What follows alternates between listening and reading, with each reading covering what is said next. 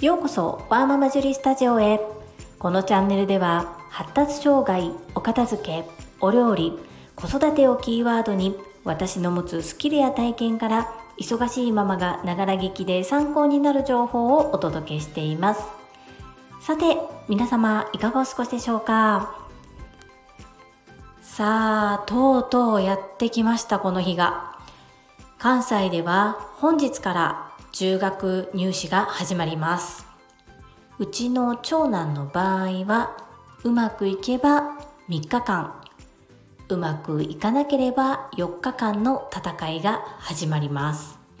母親である私の役目はいつも通り接すること。そしてドーンと構えて長男が不安にならないように本当にいつも通りに接していきたいと思っております。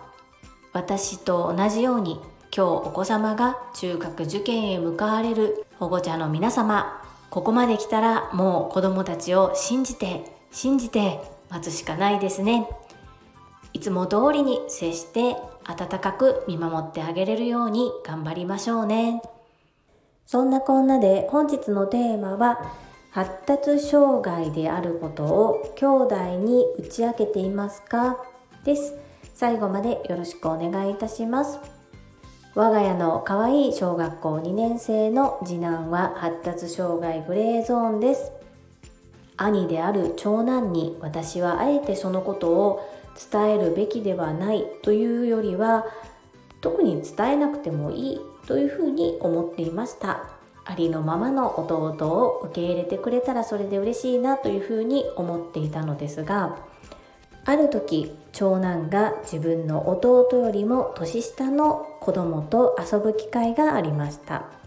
そのお友達は流暢に喋ります。そして遊び終えた長男が私にこんな質問をしてきました。ママまるまるくんはすごくたくさん喋るのにどうして僕の弟は全然喋らないの？まるくんの方が年下なのに。その時私は心に誓いました。何も嘘つくことはない。正直に長男に伝えよ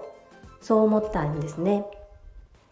まだ子供なんだからそんなことを説明したってわからないじゃん。って思われるかもしれません。ですが私は長男に分かりやすく伝えれるような言葉選びをしながら長男にしっかりと弟の現状を伝えました。すると面白いもので接し方も変わりますし私が対応しているのを見ていて同じように対応してくれるようになっていきました。正直私は弟の対応に対してこうしてほしいああしてほしいという指示を出したことはありません。ですが弟の様子を見ながら特に腫れ物に触るような感じで接することもなくこういう時は少し注意してあげないといけない。こういう発言の時は敏感に取りやすいので注意が必要だというようなことを私を見てそして学んでいってくれました。家でそういうふうに接するようになってからか学校でも年下の子に接する時には弟と接するように優しくできないことをサポートするそんなお兄ちゃんでいてくれています。こういうふうにお話をするとお兄ちゃんばかりが弟のことを気遣って一生懸命頑張っているふうに聞こえてしまうかもしれません。ですがそうではないです。今回の中学受験を通してもやはり精神的に落ち込んでいたり乗り気にならなかったりうまくいかなかったり親に怒られたりそんなことが長男にはありました。そういった時弟はそっとお兄ちゃんに寄り添って今まで泣いていたお兄ちゃんが急に笑顔になるような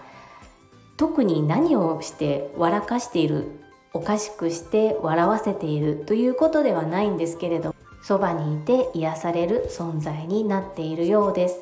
私たち家族にとっても次男の存在はそんな風に本当に心を温かくさせてくれて癒される存在になっています。不思議ですね。何をしてくれる何をしてくれたそんなことではないんですけれどもただいてくれるだけで癒される素敵な存在だなというふうにいつも愛おしく思っております。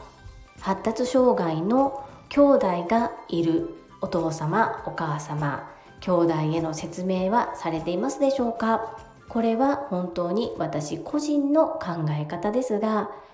言わなければならないしっかり説明しなければならない。ではなくてタイミングが来た時は嘘をつかずにしっかりと子供の目を見て本当のことを子供がわかる言葉で噛み砕いて伝えることは大切なことだなというふうに私は思います。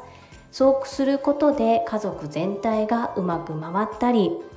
兄弟同士のつながりや絆も深まりますし兄弟同士の関わり合いそして助け合う心というのも芽生えますので正直素敵な循環嬉しい循環しかありません。隠すのではなく事実ありのままみんな違ってみんないいそれを受け入れてどういうふうに問題解決を家族でしていくのか。どんなふうにサポートをしていけば二十歳になった時成人した時にその子が困らずに生きていけるような状態になるのか。うちの長男は次男に癒されながらそして自分ができることを一生懸命やってくれています。いつまでも兄弟仲良く楽しく支え合いながら助け合いながら過ごしてほしいなという親の願いです。ぜひタイミングが来た時でいいので隠すのではなく事実をしっかり伝えていただきたいなそんな風に思います。皆様の参考になれば幸いです。本日も最後までお付き合いくださりありがとうございました。皆様の貴重な時間でご視聴いただけることを本当に感謝申し上げます。ありがとうございます。ママの笑顔サポータージュリでした。